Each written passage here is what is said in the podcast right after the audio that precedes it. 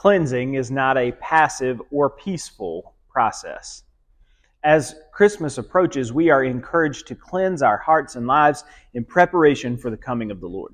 That cleansing can only take place with the refining fire of the baptism of the Holy Spirit promised by John the Baptist and sent by Jesus.